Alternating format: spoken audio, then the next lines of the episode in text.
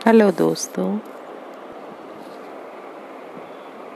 कुछ है, समझा जाए, जो हर एक को एक बार लाइफ में ज़रूर फेस करना पड़ता है। फेलियर अगर आप किसी एग्ज़ाम में फ़ेल हो जाते हैं में फ़ेल हो जाते हैं तो आप दिल, दिमाग से के लिए बिल्कुल बंद हो जाते हो। उस शून्य में जाते जाते जाते। मुझे कि शून्य हमें आना चाहता है। शायद एक नई जीत की ओर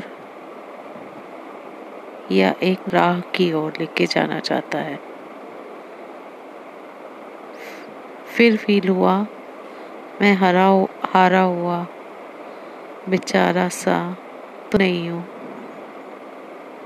इसलिए है दोस्तों, में हार भी ज़रूरी है फेलियर्स भी ज़रूरी है। शायद आपने भी ये चीज़ फील की हो, जो आज मैंने सालों के बाद कुछ ऐसा आपके साथ हुआ है तो प्लीज़ शेयर कीजिए। Thank you